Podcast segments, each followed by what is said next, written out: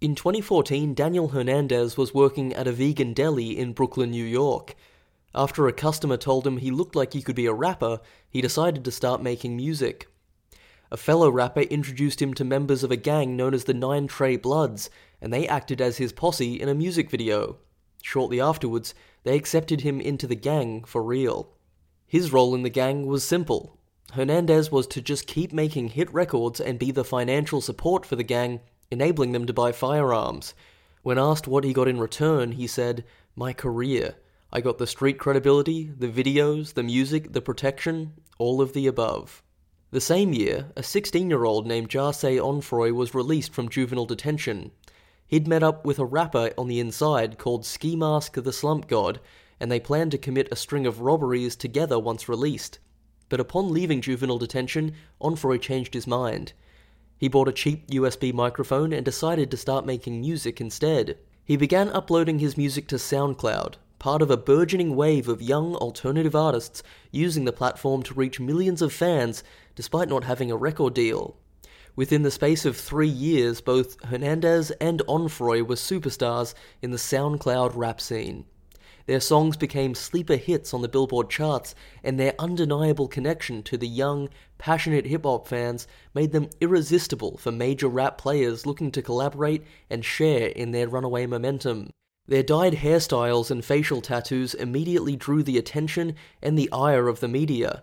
Their chosen monikers were weird, confusing to read off the page, but exceedingly easy to type into YouTube or Google. And by 2018, their full nicknames were no longer needed. For any young hip hop fan in the world, a few characters were all that were needed to identify them. They were X and 6 9 Today we're looking at X XXXTentacion's Question Mark and Tekashi 69's Day 69, which were released three weeks apart in early 2018. Have these two pillars of SoundCloud rap aged well? What was the impact of these two pivotal albums? And are they actually speaking English in some of these songs? We're talking all this and more. Welcome to When Albums Collide. Welcome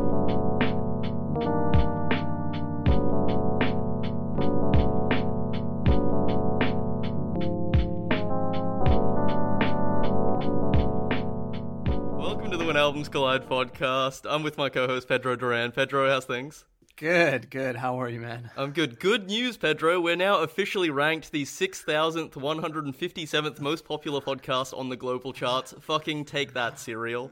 Yes, thank God. Yes, all the hard work's paid off. It's finally paid off, and we're, and we're going to climb another couple thousand ranks with uh, this very, you know, modern episode.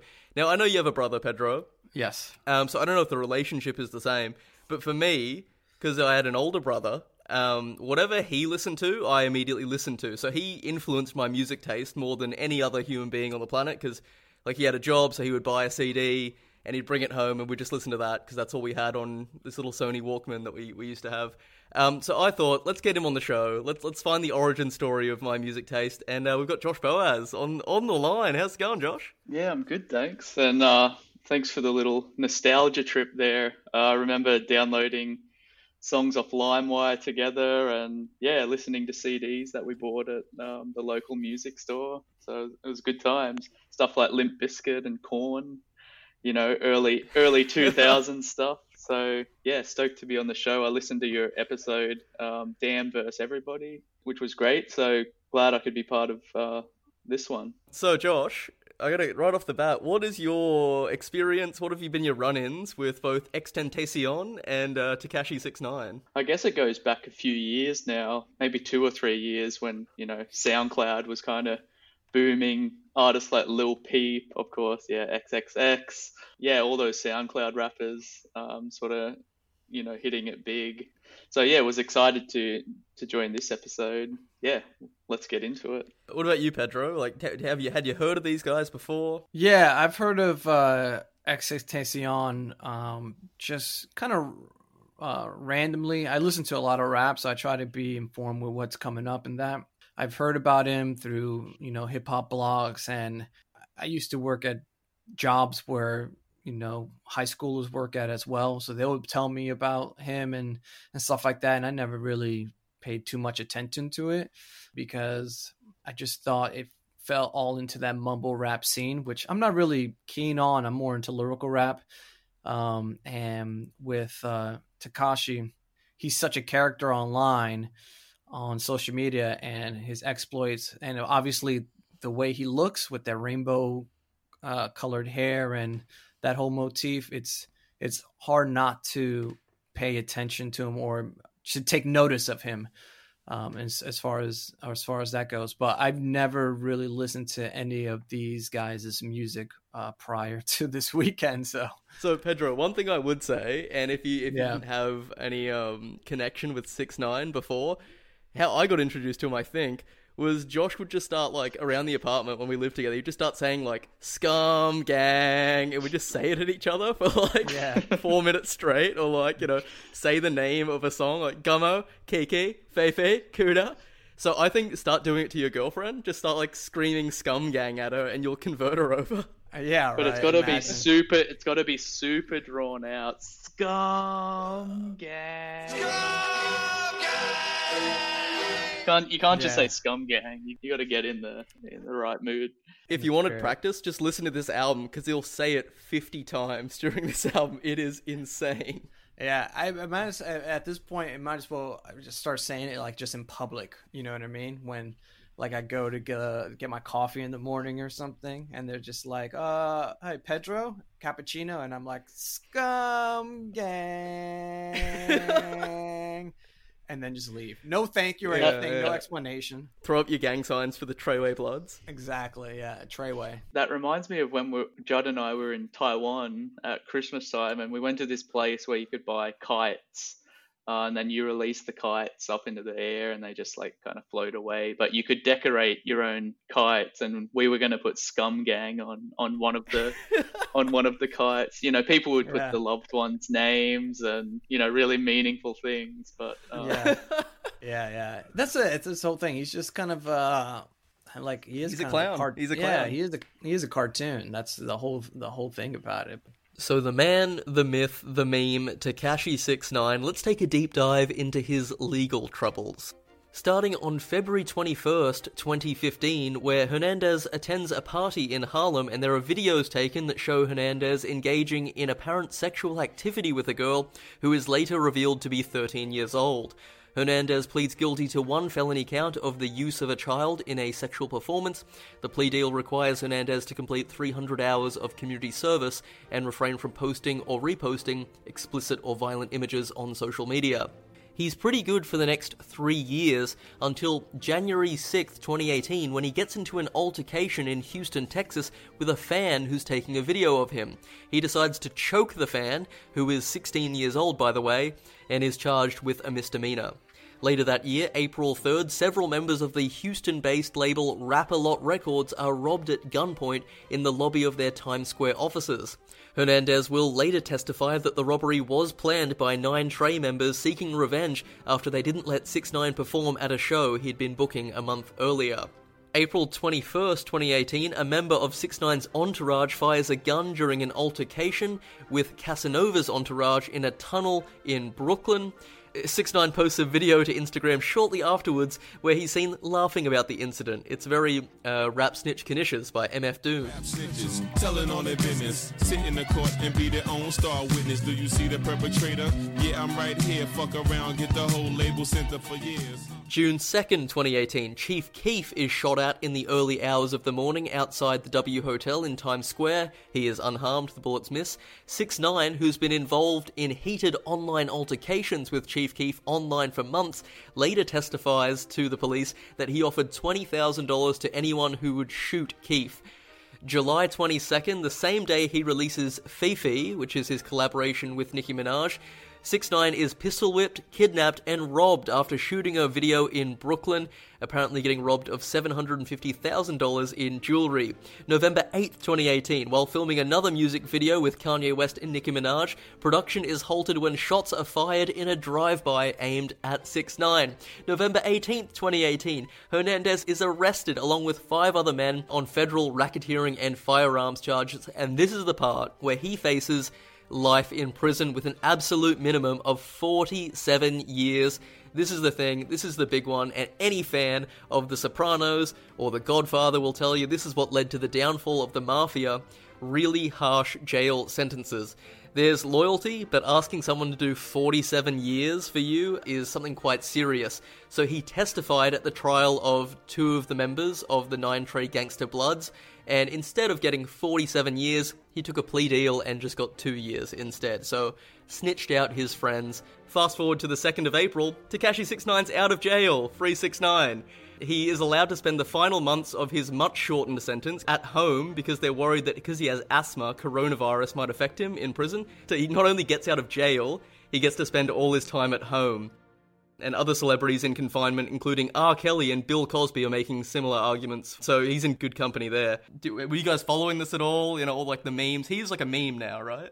Yeah, I mean, I was I'd listened to um, Dummy Boy, which I've got to say was so much better than Day 69. Uh, probably because it had features, um, you know, like Nicki Minaj, Kanye West, who, who brought the album up a little bit. But I'd been following Tekashi for a couple years now, and yeah, he's like a, a living and walking meme. I'm just wondering how long he's going to last, you know, out of jail with all that snitching that he's been doing. Yeah, I mean, I think what this all went down about like last year, maybe a year and a half ago, and every it was just so many memes on Instagram and and Facebook of him and just like a caption of basically him uh, just snitching and just you know just ratting out uh, people and things like that, whatever current topics were were happening and stuff like that. So yeah, I think that's where most people would know him from. I actually had a conversation with somebody this weekend about this episode, and I was talking about, yeah, you know, T- Tekashi, and they're like, no, I don't. And they're like, the guy with the hair and, and the you know rainbow, and they're like, oh yeah, from all the memes, yeah, I know. so uh, yeah, I think that uh, reputation uh, supersedes his music. Let's just dive in, right?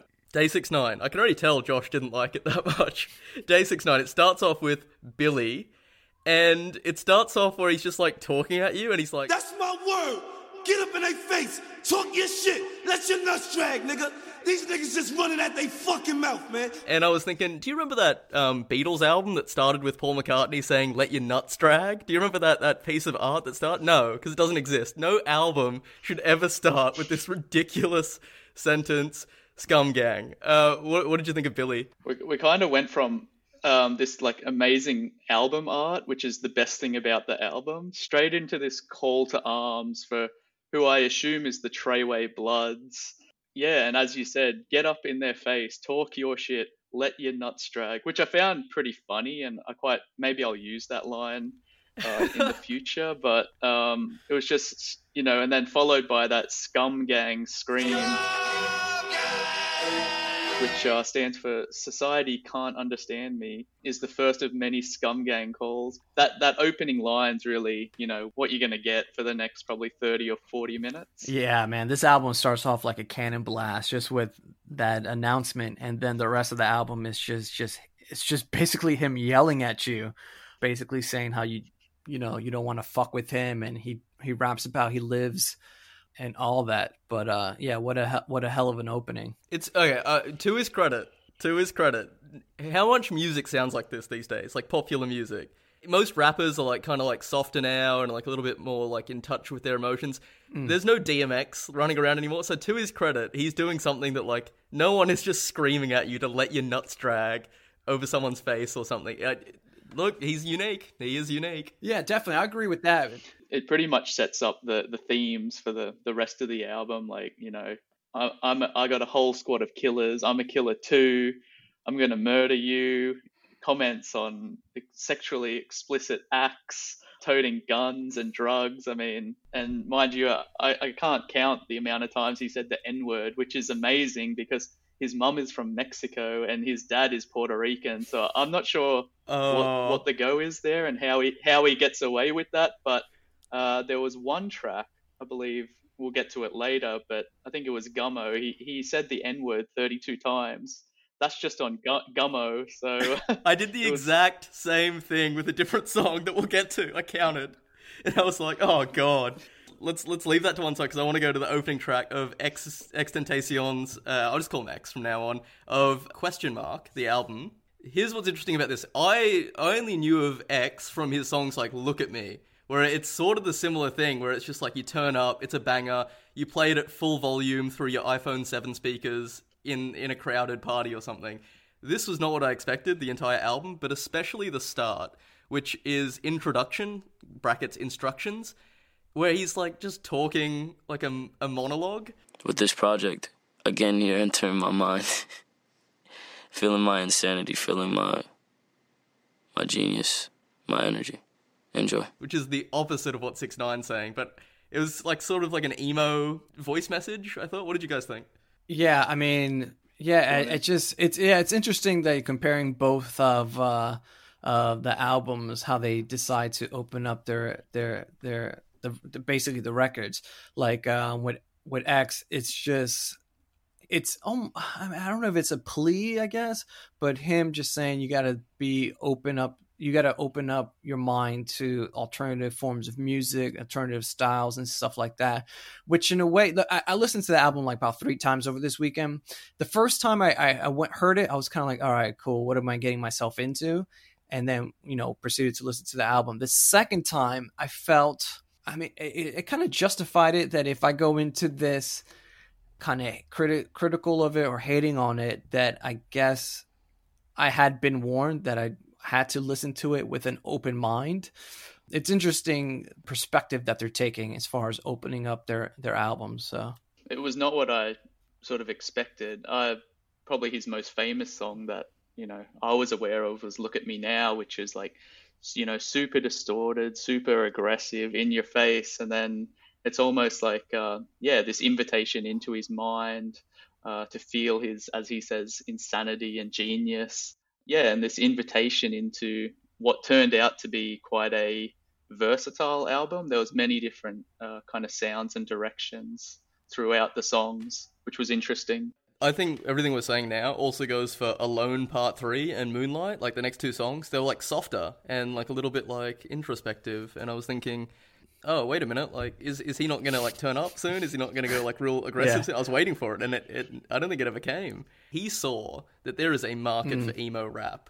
Like there is a hundred percent kids want to listen to this. And I know there's been like emotional rap before, but if you listen to like Doggy Style by Snoop Dogg or The Chronic or whatever, the entire premise is how tough they are and how like street they are. So if you're a little 14 year old millennial kid, you can't relate to music like that, but you can relate to X singing about his feelings like that. Emo isn't as big anymore as it was 15 years ago. So this is the new thing. Like SoundCloud rap is the new emo, and he raps about being sad and stuff. So this is like 100%. He's got his market down pat. Very different from Six Nine's market, but Alone Part Three and Moonlight, same thing. What did you think about those tracks? Yeah, I thought those first two tracks. It was a pretty kind of depressing start to the album, and um, singing a lot about heartbreak, which is yeah, as I mentioned, quite a departure from the stuff I'd previously heard from him. And then Moonlight, probably one of my favorite tracks um, of the album. It was quite catchy and had this beat uh, in the background, which to me kind of sounded like you know those things that you wind. It's like a baby toy, and then it plays this kind of song, you know, to put a baby to sleep. It had that kind of sound in the background, which was just unique and a little bit different um, to anything I really expected, and had quite a nice like flow uh, with his singing in Moonlight. Yeah, I mean, I like I was saying at the top of the show, I've never listened to X's music before. So I'm thinking that this is going to be straight up SoundCloud rap, mumble rap, and, and that kind of style. So I was uh, surprised to have the first tracks just him singing. And I was like, okay, cool. So this is what we're doing. And I prefer Moonlight compared to Alone because it's the same thing like you were saying josh like the, I, I really do like that beat it's unorthodox but it has a bit of a bounce to it that you can just kind of groove to um, yeah i thought it was it was uh, so far is so good on the album so uh, the big thing i took away from it was just like I, I wasn't expecting this when I was when I was coming into the album. I mean, I listen I listened to it I think in the wrong order because I listened to the Six Nine album first, so it got me like kind of antsy, and then I like had to like I calm yeah. down. Like like when you've been out for a run and you just gotta like sit still. It, it was terrible. See, that's just that's the thing you did wrong because I knew six nine was gonna be what it was. So I was like, let me listen to X first before I um, start poisoning my brain with six nine's music, and then go outside and punch some pedestrians. Exactly. The second track, it's the biggest banger. Gummo, I mean, this song, say what you want about it, it's what launched him to megastardom. Mm-hmm. Gummo. I also like that all his songs are like two syllables, end in a vowel. They're all like in all caps. It sounds like he's saying the names of like new Pokemon: Gummo, Fefe, Kiki, Kooda, Squirtle. Like it's, I think I love, I love that it's so blunt like that. Gummo, the the line. Niggas envy us, Blicky got the stiffy us. That's like a classic line, right? Like in ten years, people will still be saying that, Yeah. right? Yeah, like I, I don't even know what that means, but I, I, I have that in my notes, and those few lines are just quite catchy and just stuck with me. That yeah, iffy uh, Blicky got the stiffy uh. Not sure what it means. Um, tried to Google it, still don't know what it means, but um, yeah, super catchy. but interesting point on the song names is that he uh, he channeled one uh, Kendrick Lamar. Uh, if if you notice in the album Damn, he uses the all the capitals and and very short song names, but that's about where the comparisons end, unfortunately. He has some good lines in the song that I don't mind. Like, I don't fuck with no old hoes, only new hoes. Like, it's a it's a good line, and the production's really good. Uh, it was produced by Pi'erre Bourne, who also does Playboi Carti songs and stuff. He did that song in New York, uh, I Milly Rock. New York, I'm in the rock. Had it in my sock. You said Savvy Rock. Run in front of car. The production's good. The rap is really stupid, but it's catchy. The video is iconic, where it's just a bunch of gang members in front of a New York mm-hmm. Harlem house. Like it's it's it's a good song. I, I shudder to say it, but it's a good song. I mean, it's all about context, right? So if you were in a club, you know, a few drinks deep, and and that came on, then you would be super into it. And I guess you, you can only judge it on on context. Obviously, you're not going to play it in a cafe or a restaurant, but it has a it has a place in the world. I'll say that. Yeah, definitely. Yeah, it's just a hype song that you just, you know, you put on and you just, you and your friends and your mates, a couple of family members, you stand outside on your front lawn and just kind of, you know, diddy bop to it and on a Sunday afternoon. So, did you guys hear that thing that the producer, um, or uh, like he rejected six nine after this because his association with all those sex charges and stuff like that, and he says like you know I'm never gonna work with him ever again, and um, he basically disowned him after after all that story came out. This is for me like that's the the iconic song out of that album. The iconic song out of question mark out of X's album is "Sad." Before we get to it, the elephant in the room is that X is no longer with us. On June 18th, 2018, X was shot and killed in an apparent robbery outside a Motorsports store in Deerfield Beach, Florida. So this adds to his legend, right? Like kids are like, they never had a Tupac or a Biggie or a Kurt Cobain. This adds to his legend uh, a little bit. And he was no angel by himself either. He has a lot of charges of domestic violence, robbery, assault with a deadly weapon. He was actually walking around with an ankle bracelet at the time because he was under house arrest and he was just released because he released the album so the judge let him out of out of like a holding cell. Otherwise he'd be still charged with all these offenses. So he's not an angel. 2016 this young kid quits his job as a telemarketer moves in with another guy called denzel curry who's a very good rapper and decides to pursue this rap thing and he gets super popular and then he gets killed burns out bright on June 19th, the day after X's death, Billboard reported that this track, Sad, had broken Spotify's one day streaming record with over 10.4 million streams, and then it went straight to number one, which is the first time anyone's done that since Biggie Smalls, uh, where they've had a song after they've died that's gone to number one. So obviously, it was a, this is like a cultural moment for every 13 year old out there. What did you think of Sad? I mean, yeah, I, I dug it. I, I really did like the hook. Um, the sound of the song actually sounds, you know, kind of sweet despite of its um, lyrical content. You know, the first time listening, it was kind of like whatever, but the second time, I, I I really dug it. And just listening to this and, and what you were saying about like you know high schoolers or just like super young kids like listening to it, I kind of listen to it and I wonder like are are young people like really that depressed with life that they kind of uh what's the word I, are attracted to to this kind of music it, may, it merely makes me think about the state of uh, high school kids Well, that's the thing, Pedro. Back in my day, you used to have to listen to Linkin Park to get your emo fix, right? Yeah. Like kids would just be listening to Numb in the playground, and now they're listening to X. It's just a little bit different. Like this is Linkin Park for the the average kid. I mean, even even when we were in high school, you still had Taking Back Sunday and The Used and bands like that that you know didn't have Hawthorne Heights that didn't have two different lyrics. So just kind of a different delivery, which makes it unique. That emo rap sort of combination is you know something fresh, and I think the kids have gravitated towards that. Boy, am I glad you brought that up. For people that don't know, Josh, you're a you're a bit of a fan of the sort of post-hardcore slash screamo uh, scene at its peak. You know, maybe maybe five ten years ago, it was uh, it was real big. On the next song, Floor Five Five Five. Uh, he sort of screams like he has a bit of screamo elements in it. Where does this sit with you? Because you're a bit of a connoisseur, you know what good screamo is. Where does it sit? Where does the screaming sit with you? Well, that was definitely a phase. I've got to say, and I, I'm kind of glad I got out of that phase. But I, I actually really like this track because we had such like kind of a soft, almost like acoustic start to the to the album, uh, and then Floor Five Five Five hits, which is just a complete departure from you know the three or four tracks that you'd heard uh, previously. He's actually done this before. There's a track from X called Off the Wall that features uh, Ski Mask, and it uses a Slipknot sample uh, from the track Spit It Out.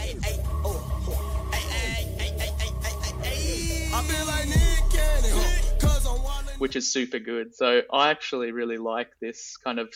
It was like a slowed down kind of bassy track where he's yeah almost screaming, and it's as if you're kind of seeing that bipolar or his his kind of split personality from those original tracks to to what you hear in this track. Is his screaming going to be as good as like Winston from Parkway Drive or Ollie from Bring Me the Horizon? Probably not. But if like if you're a kid that has never heard actual screaming music, this is going to sound pretty good to you, I thought. I thought like it's not bad for what it is. It's like this little tiny kid in America that's screaming. Yeah, and, and you get that chant, you know, fuck boy, don't test me. chant. I, I, can imagine if you're 12, you're probably, you know, screaming that at yeah. the top of your lungs, um, hoping your mum doesn't hear it. Yeah, yeah. I mean, it's interesting. Like with with with screamo, I've never been into it at all. Um, eh, to be honest, and if people like it, that's that's awesome. It's always been kind of an ear sore for me. I was having a conversation with somebody over the weekend about it. Well, they were arguing that artists would take that approach in their in their vocals because it displays their raw emotion and that I can appreciate.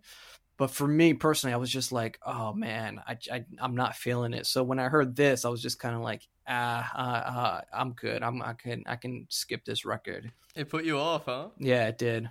J- jumping back to 6 9 what did you think about the features? Like he had he had some sort of impressive people on this one. This is the first one, uh, his first release. So the fact he got like Young Thug, who's quite a well-known rapper, on it. Like, what did you think of Rondo, for instance? Yeah, it's fine. It's um, I think Young Thug kind of s- steals the show from Six Nine in in this verse because as we go through with the album, the Six Nine album, it's it, he ha- his delivery is all really much the same. It's just him yelling at you and telling you don't fuck with him and, and things like that.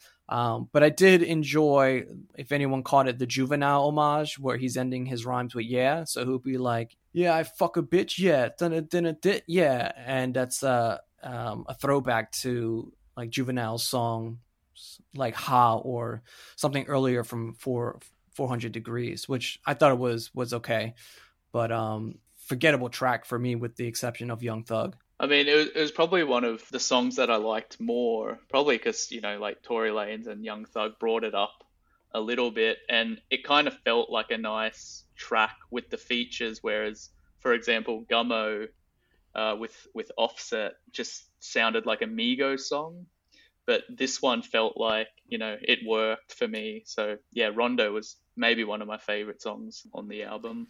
Okay, so we were talking about it earlier, and Rondo's just as bad for this, but I think 93 is the one where I was listening to it and it jumped out at me. First of all, we get another scum gang at the start. Gotta love that. Pedro, for this song, you're American, and yeah. you're of Latino descent, I think. Yeah. So you'd be best equipped to answer this. Why is Tekashi Six Nine Daniel Hernandez allowed to drop the N word? And he doesn't just drop it; he fucking carpet bombs his songs with like he's napalming the jungle with the N bomb. Yeah. He says the N word 31 times in this song, and the song is 2 minutes and 16 seconds long. That hmm. means mm. he says the N word once every 4.3 seconds. That is impressive for anyone. Yeah. Why does he get away with it?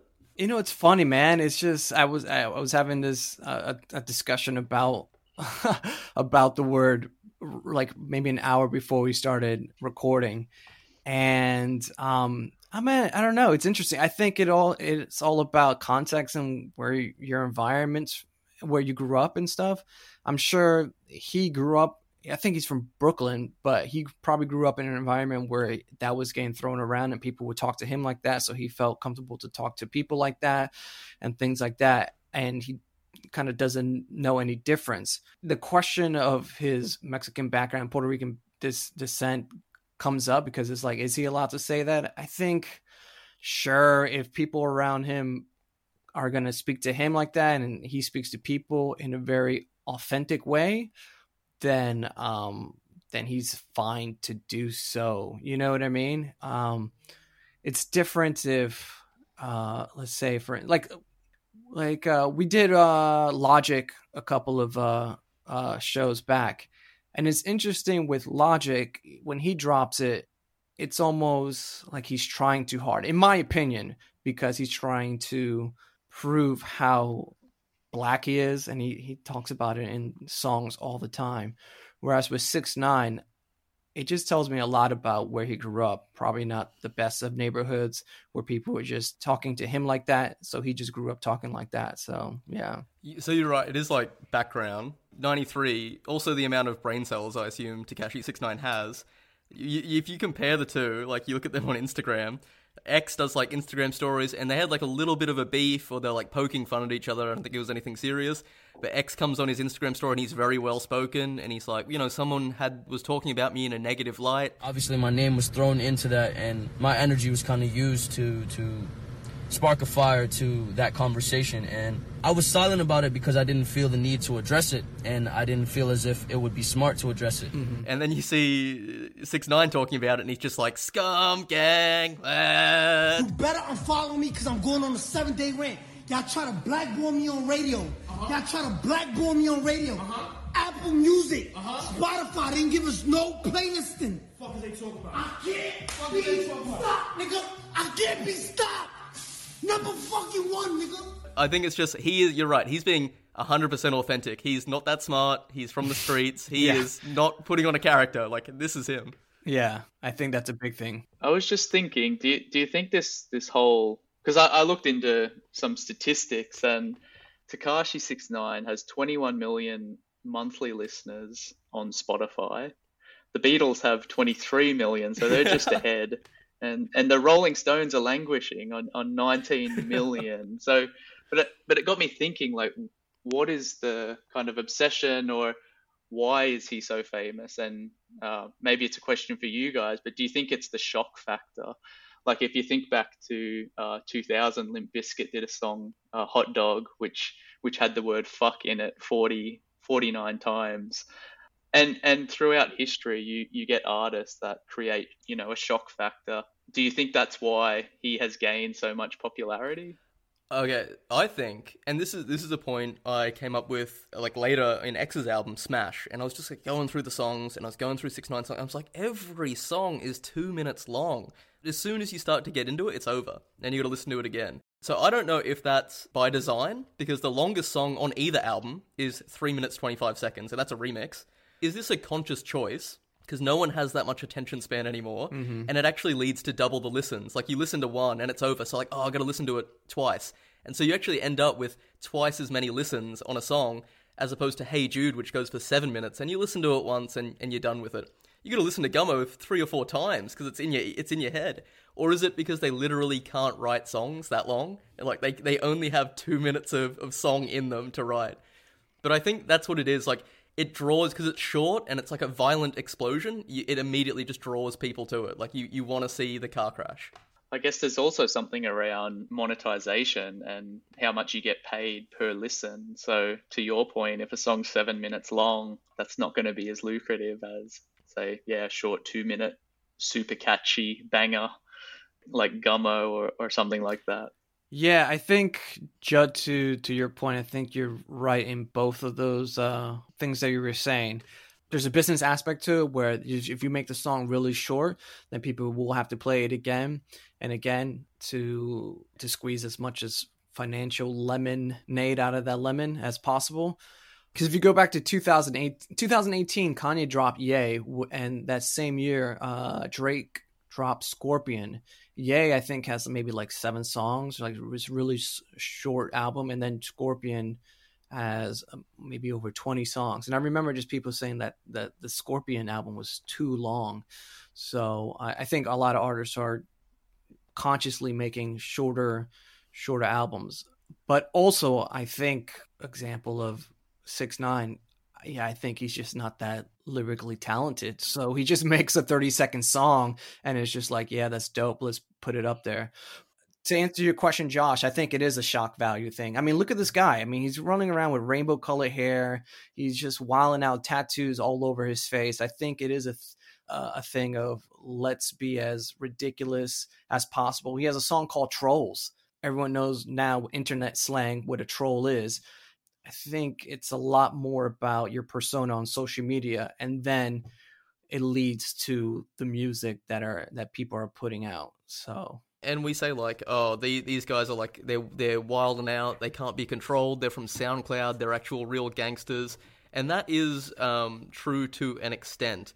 But they are both signed to record labels, and they both make a lot of money. And that was a thing that sort of started happening, where you have this like all these people that are big facets of the SoundCloud rap movement that start getting signed and start being really popular all of a sudden, and it's kind of weird. Like when Lil Peep was with Kanye West in that that song and oh, you're like popular now, even though you're just like a guy, a guy that was rapping in his bedroom a little bit earlier. So they just saw there was money involved and signed all these people. Like it is shock value, but it's a little bit manufactured shock value. I mm. think. I want to compare like two two songs here. Kooda, which has some great lyrics, by the way, when he sings. Black van, pull up to your mama crib, boy. Tie her up, drive that shit off a bridge, little boy. And comparing it with Numb, which is a great. It's like an emo song. That's you couldn't get two more different attitudes towards the lyrics here, and it was just so indicative of how different these albums were. Yeah, I mean, in X's Numb, it, it, you know, one of the lines is, "I'm drowning in my tears. I'm drowning in my tears. I can't seem to forget the pain to give," which is just, you know, a world away from from Kooda, but really catchy um, few lines there. Dicky Stiffy, uh, bet she gives some licky, uh, little bitty, uh, bust all on her titties, uh. uh I actually like had a giggle to myself when I heard that and thought it was quite cool. Had kind of a nice flow to it. But yeah, two very different songs, and and a reference to letting your nuts hang uh, this time, not not drag.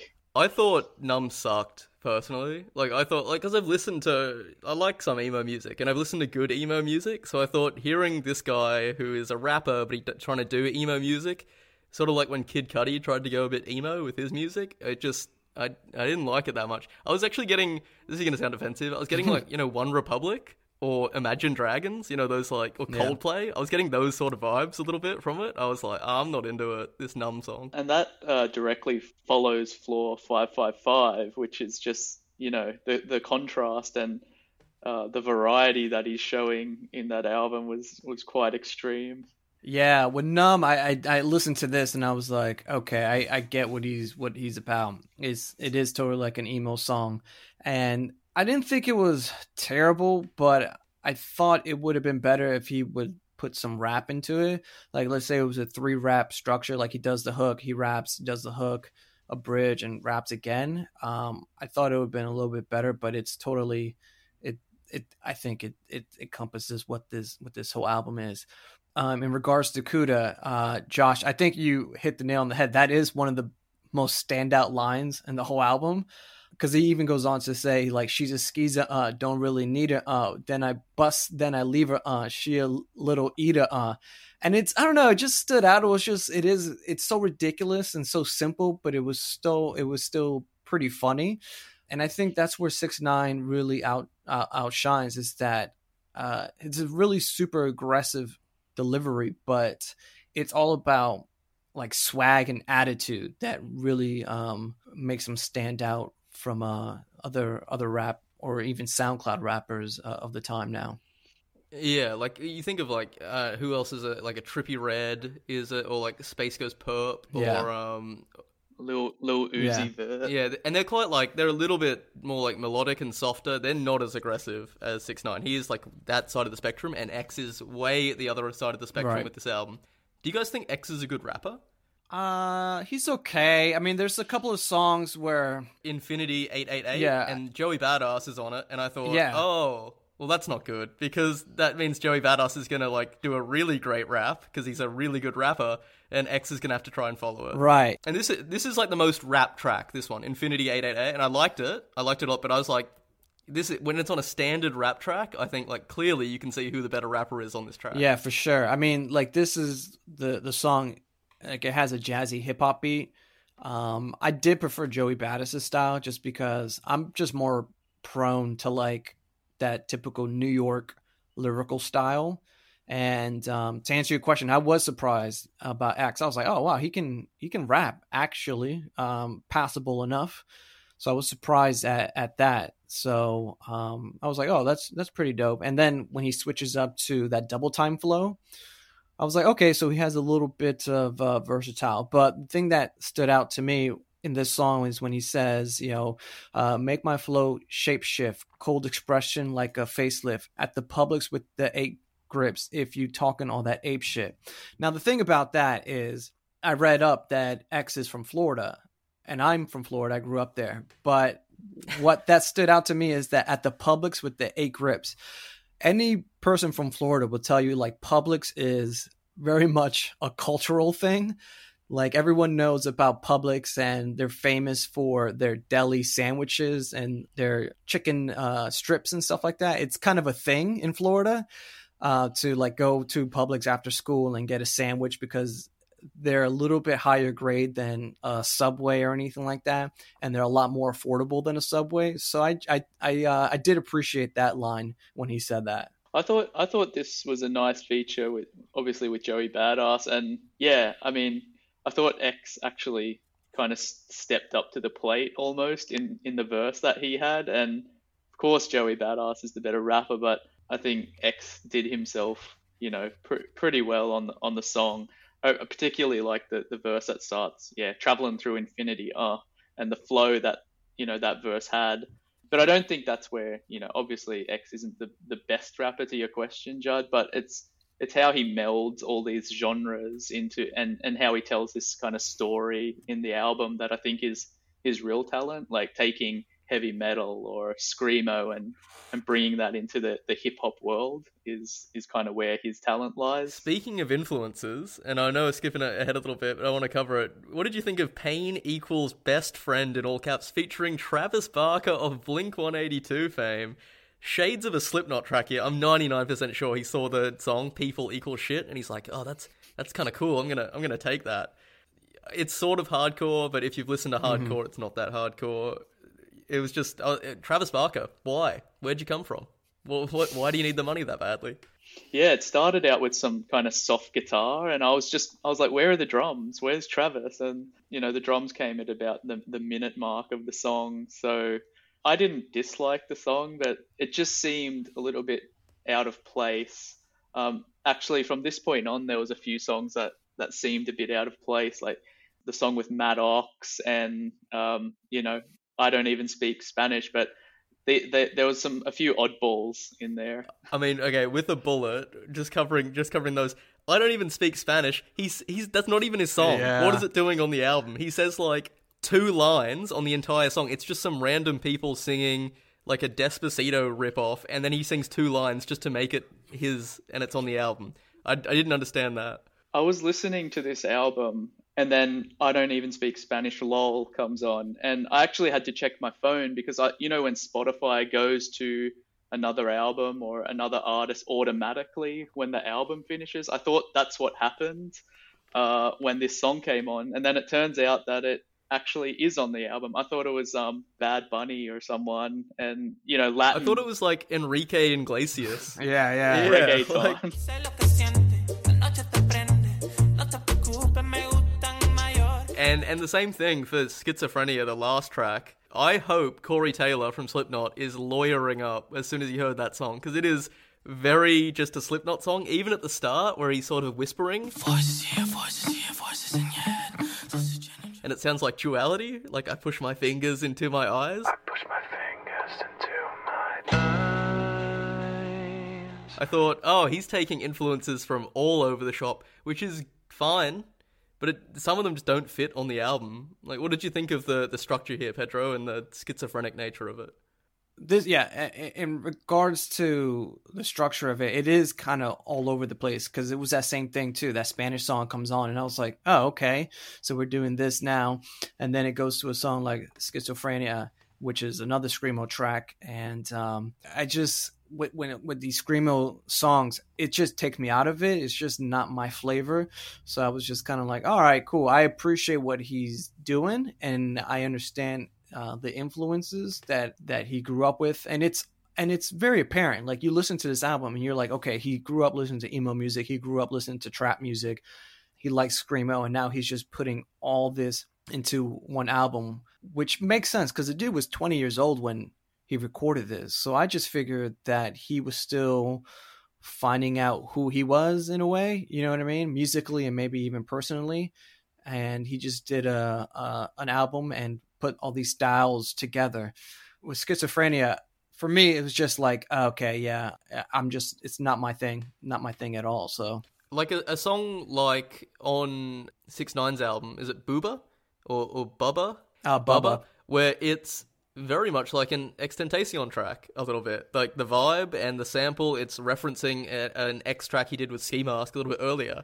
And even though he was 20 or 19, like his impact has been felt in the music scene. Like everyone loves SoundCloud rap and mumble rappers, and he's a big reason why. Drake got in some trouble for stealing uh, one of XXXTentacion's sort of flows. Like he's he made a song that sounded very similar to an XXXTentacion song. People are taking like advantage of him. Kanye West wanted him, you know, wanted to feature on something. Nicki Minaj mm-hmm. featured, as Josh mentioned, on Dummy Boy. So like, even though they're ridiculous and like the music isn't quote unquote good, they're really, really powerful in terms of their impact in the music biz. Yeah, I mean, if you if you just look at Six Nines, yeah, as I mentioned before, the monthly listeners, I think people like Nicki Minaj and Kanye West see that, and they also see dollar signs uh, when they look at those numbers. And I think the track you were referring to was KMT by Drake. Demon just got out of can. I gave my bro an advance. Love is just not in my plans. which has a very similar flow to, to Look at Me. My bitch don't love me no more. Ayy, she kicked me out on life, bro. Ayy, that bitch don't wanna be friends. Ayy, I give her this, she I met. Um, I, I listened to both of those songs a couple of years ago, and it was super apparent that, yes, that's a complete rip-off. But, I mean, it just shows the influence that they have, not only over, you know, young people um, and fans, but also kind of the mainstream music industry. And you want to talk dollar signs? The actual song is called dollar sign, dollar sign, dollar sign. And you want to talk about young kids? Well, one of them features on this album. It's Matt Ox, born 2004. And if you haven't seen him, look up his music video Overwhelming, where he's 13 years old and playing with fidget spinners in this rap video, and he's trying to pretend to be an actual rapper. And you can even see one of the lines is "Spin on my dick like a Beyblade." Ah. So obviously, um, this is the future generation of rappers that X is helping foster. I couldn't believe that Matt Ox was on this album. Yeah, I mean, just the fact that he's using lines like spin on my dick when there's a 14 year old Like- on the track just seemed really weird to me. It's like you don't even have pubes yet, bro. It, it was just really odd, and I don't, I don't know why this even made the, the album. Maybe Matt Ox has some, you know, influence himself and, and a lot of fans, but it just, it was just super weird for. Yeah, I, I, at this point, this is when I realized. I mean, this is young, like a fourteen-year-old kid or high school high schooler making rap music, and probably what they think their idea of what rap music can be. You know what I mean? So it's just like this track's about money, so let's just like talk about that, or let's just talk about pussy or whatever it is. So um, yeah, that's how I I just took it as. Like I didn't I, I didn't hate on it because I, I just took it as like this is what they think rap is like I said supposed to be, which is this is a a young dude who's twenty years old and he is just you know fucking around with different styles and this is just uh, all that uh this is how it comes out as. We have a, a rapper here whose latest album, right before he gets murdered, is all about being sad and thinking about death and suicide and all that. Not to sound callous, but like the biggest thing that could happen to him is he has a premature death and his legacy lives on. It's like Jimi Hendrix in the 27 Club or like Kurt Cobain or whatever, where it's exactly what happens. And even even worse, six nine, him getting gunned down for being a snitch or getting killed in gang violence would be like the most mm. iconic thing to make him live forever. I feel like we had a period of like 15 years where rappers weren't really dying. Like they they just weren't they were getting shot but they weren't dying. Having another Tupac and Biggie for this generation is such a big thing. Um, without like sounding callous or anything, but it's true. I don't know. This is a, it's an interesting discussion because it's like, what is it? Art imitating life or life imitating art, right? So you know, six nine, he'll rap on tracks about you know sticking people up and stuff, and he says, "I really do it." You know, obviously in the beginning of the the episode, you were talking about all his legal trouble. I, you got to wonder if if he wasn't rapping, would he be continuing getting into all this uh, bullshit, or the fact that now he's rapping and he's in a spotlight um, fosters more opportunities for him to get into this uh, into these uh, legal troubles and, and stuff like that. And eventually like what's going to be the end of it? Because the more he feeds into it the the bigger his um his infamy would be Yeah, it's like almost as if Six Nine has to sort of live up to this image that is created. Uh, so it'll be interesting to see what happens now. He's obviously under house arrest, but it's it's like he's taken. You know, in the in the nineties, you had a lot of the gangster rap that rapped about, um, you know, guns and drugs and bitches. But he's taken that to like the nth degree, like times a hundred percent. So it's interesting what will happen with uh, with his image because you know he's he's like this gangster. He was in the Treyway Bloods. He's created this image for himself, and he almost has to like keep going with Yeah. that. If that makes sense. when it comes to SoundCloud rap, and I think the New York Times they wrote this article in like 2018. So this is when both of them were alive and at the peak of their powers, and they even saw this coming. They said many of you know the mumble rap, the sound's key players, Lil Pump, Smoke Perp, Trippie Redd, have been absorbed into the music industry, becoming a kind of farm team for hip hop's mainstream. Their radicalism has been muted in hopes they might not burn too hot too fast, which is very prescient. And it goes on to say X is signed to Capitol Music Group, 6 9 is still signed to Universal Music Group, so they're still big business and everything. X died before he ever got a chance to sell out or mellow out or become normal mainstream top 40. Uh, whether 6 9 does or he mellows out, I don't know. But it's saying, like, if you don't end up dead, like Juice WRLD or Lil Peep or any of those people, you end up mellowing out and just enjoying the money and like softening up a little bit. Um, so maybe that'll happen to six nine. I I kind of already saw that transition from Day 69 to Dummy Boy. Like Dummy Boy is way more listenable, you know, with with a lot of um, different features um, on that album. So you know, songs like Fefe and and Mama aren't. You know, I actually quite enjoy listening to those. So I I put a note. Uh, I think it was Gotti on Day 69, where I kind of felt like that was the transition to Dummy Boy, where it did sound more main mainstream. So that might be already happening, and you know he's yet to release another full length album after he's released from jail. But it did it did sound it, it was more palatable at least for me. And there's other songs like Changes and Hope that are more sort of soft rock, emo things. There is no song hmm. where he just goes hard and turns up, really, X on this thing. And by contrast, there is no song on Day 69 where he slows down and does a nice soulful ballad where he doesn't swear and that like obviously that's never going to happen. I think, uh, yeah, I think to your point, there was no song like you, you, you listen to "Look at Me," and within the first few seconds, everyone's like turned up, and you know what's coming. Like the the beat's about to drop, and it's going to get super aggressive. I didn't get that on on question mark, and then before I closed my eyes was kind of this really nice acoustic finish to the album, which kind of summed up this super versatile album where you had influences of folk, uh, emo, kind of screamo, um, all in kind of like a 30 to 40 minute package. So it was quite an interesting listen, and kind of you didn't know what was coming next. I was going to ask um cuz you saw Denzel Curry in Helsinki, right, Josh? Yeah, in uh, 2018. Yeah, was did he do an X song? He did. Uh, he finished with "Look at Me," which was crazy. Yeah. You know, the crowd went crazy. Um, and then had quite a touching kind of tribute to, to X. You mentioned that they, they lived together for some time, but yeah, like Denzel Curry is interesting. He's like a super positive guy and kind of looks to inspire, you know, people and his fans and had quite a touching message um, to X in that concert. But yeah, that was a that was a crazy moment. Because I saw Denzel Curry in Hong Kong. Everyone loves his songs, right? And it is like I think it's after Taboo had come out everyone was like going crazy, but then he's like, I'm gonna do one for X. And there's just something about the energy in the crowd. It was like full of uni students um, and all that sort of thing. And there's something about the energy when the first notes of "Look at Me" come on, and you can hear it coming, and like the, it starts rumbling, and then they make a little circle pit, which is something I've never seen at a rap show. I've only ever seen it like you know metal shows or something that I've been to. Uh, and it's just a different energy. So this that's a song that is really it really touched people. So obviously he had an impact.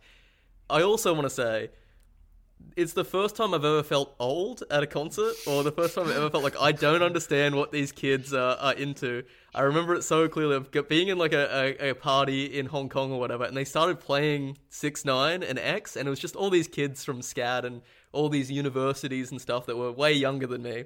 And I thought, oh, okay, I'm, I'm finally starting to feel old because I don't understand this music at all. I didn't have to kind of Google that it was a Slipknot sample, so that just shows how old I am, um, where a, a lot of people would. Yeah, the only sort of other things that I had kind of in my notes was that the X album you could probably play in a cafe and you, and songs like Moonlight or Sad, like my mum would probably even say, "Oh, that was a nice song." Uh, whereas if you played uh, Six Nine's album to a to a friend in the car, you you'd probably be like kind of they'd be like, "What the hell is this?" So um, two super different albums. Yeah, I mean, listening to X's album, I mean, I had my own prejudices against mumble rap. I wouldn't say it completely changed change them. Um, because the thing is with X, I don't, I wouldn't even consider him like a pure rapper, right? Because his styles change even from song to song, and he um, dips his toes in different genres. I think it was it, it's interesting because you know he was so young; he's like twenty years old, so I think he was still kind of finding himself. And if he maybe would have hooked up with the right producer or just you know had longer career, he would have really honed his style and um, his music and all that. I thought it's interesting that the dude is influenced by emo rock, trap, and, and, all these things. So I think that's what really gives him his appeal to to people, and I respect that. I can I definitely can respect that because I didn't hate the album. There are songs that like "Numb," which I thought was indicative of the whole thing that I, I did enjoy, but it would have been interesting to uh, see him grow and just mature as a as an artist and see where he would have gone, you know, with uh with the years that he had uh, coming. Whereas six nine, uh, man, I mean, it's interesting because it's the whole different side of the spectrum. It's just like just fucking in your face, it's kicking the door and after I listened to it, it really left me frazzled. You know, I was just like, okay, what am I? I just feel like fighting somebody right now and just beating the shit out of somebody. I mean, the positive thing that I can say about Six Nine is that he does do a good job carrying the album because it's mostly just him from start to finish. But it's only so long that I could take someone shouting at me about how much I don't want you know, I don't want the smoke or I don't want beef with them before I can agree with them, right? So it's just so it's just like, all right, cool. I, I don't want to I don't want to fuck with you anymore. So I'm just gonna I'm just gonna turn you off and clean my palate and listen to something a little bit more more chilled out like like X's album. I think yeah, I, I, I agree. I think in small doses, uh, six nine is is good to listen to, and in the right context, like we, as we mentioned, there are some bangers, like uh, particularly Gummo. Um, it's the same kind of thing, right? If you listen to Waka Flocka Flame, there's only so much Waka Flocka Flame you can take before you're kind of over it, and that's probably around 30 to 40 minutes. But if you're listening to to one or two tracks here and there, then you know they're they're fun and enjoyable, and they get you hyped, and you know they they have a purpose. Um, but it, but in terms of listening to the whole, the whole album from start to finish, it was um, it was pretty tough. mm. So yeah, I I will say like fuck, it was hard to listen to. Like that six nine album was hard to listen to, and I like Gummo and stuff, but god, that was it was bad. I think the kids now that are listening to it that get influenced by X and a six nine will make really good music. I think it's the same as like what happened with gangster rap, where you had a lot of gangster rappers at the start, but it took someone to apply a bit of like thought to it mm-hmm. and a bit of like knowledge to it, like like Tupac or even like Kendrick, just to to add a bit of artistry to it. The raw product is there, so if you refined this, you'd have something really good. Yeah. the next generation. X album, it was not as good as I thought it was going to be because I was expecting bangers and I didn't get any bangers. But it was a really pleasant surprise that like "Sad" is a good song and there's some good songs in there. There's some fucking horrible songs in there. Every song that sounds like OneRepublic or or Imagine Dragons, like Hope or, or stuff like that, I don't like. And also the I don't speak Spanish lol had no place on the album. But otherwise, it was a much better album, and deservedly, he's revered by every person posting a YouTube comment ever. Every for every like my comment gets, that's how many years in prison the murderer should get, and stuff, stuff like that. It's ridiculous. Yeah. Josh, before we wrap things up, uh, thanks so much for coming on. But you're in a pub. Remember what those were like when you could have a, a drink sitting close to someone within 1.5 meters? Um, you're in a pub, and someone said, "Oh, I've been hearing about this this Tekashi 69 guy. Um, do you have any songs? What song would you recommend off Day 69? And what song would you recommend off question mark? Um, off day six nine, I'm gonna go uh, Keke for the fact that it features uh, Fetty Wap, 1738, uh, on Remy the hook, boys. uh, which was kind of catchy, and I think they'd enjoy that in the pub. And on sad, I'm gonna go. Sorry, on question mark, I'm gonna go sad because um, that was my favorite song, and I think I think that song would appeal to kind of a, a wide range of listeners. Like you don't have to be like a hip hop fan or like it's kind of genreless, which is nice. Um, and just yeah, those two songs.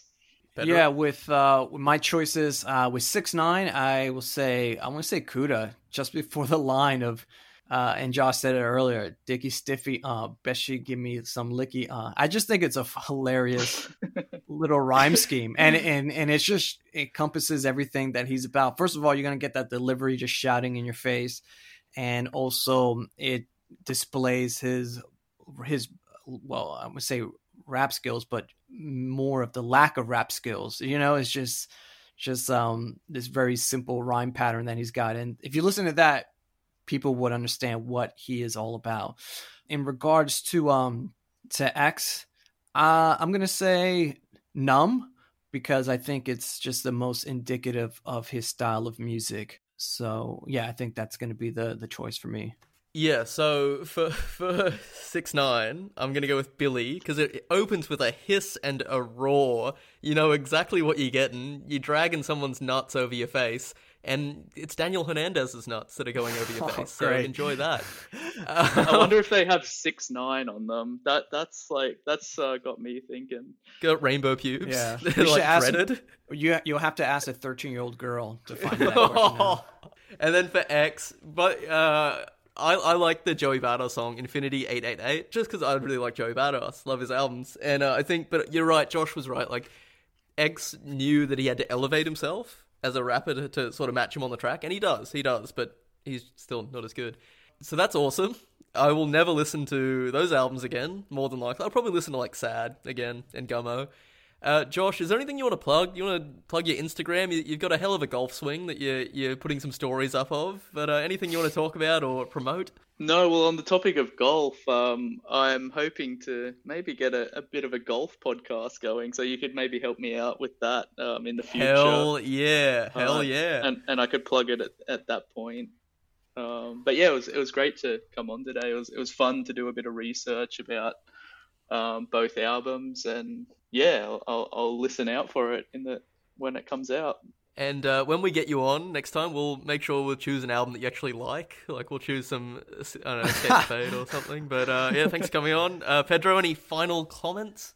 Yeah, uh, it, it's interesting when we were conceiving this idea of the podcast. I thought it would be, oh man, we're going to be listening to some great albums, you know. And uh, I think this weekend, this episode has proved that there's not a sometimes we got to listen to a lot of the the dirt and mud to get to the good stuff so just want to say josh thanks for for coming out and uh speaking your mind on the show and uh really appreciate it man All right, see you next week, guys.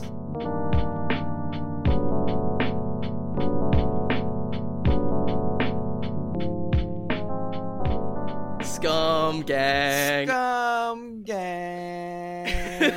Gone.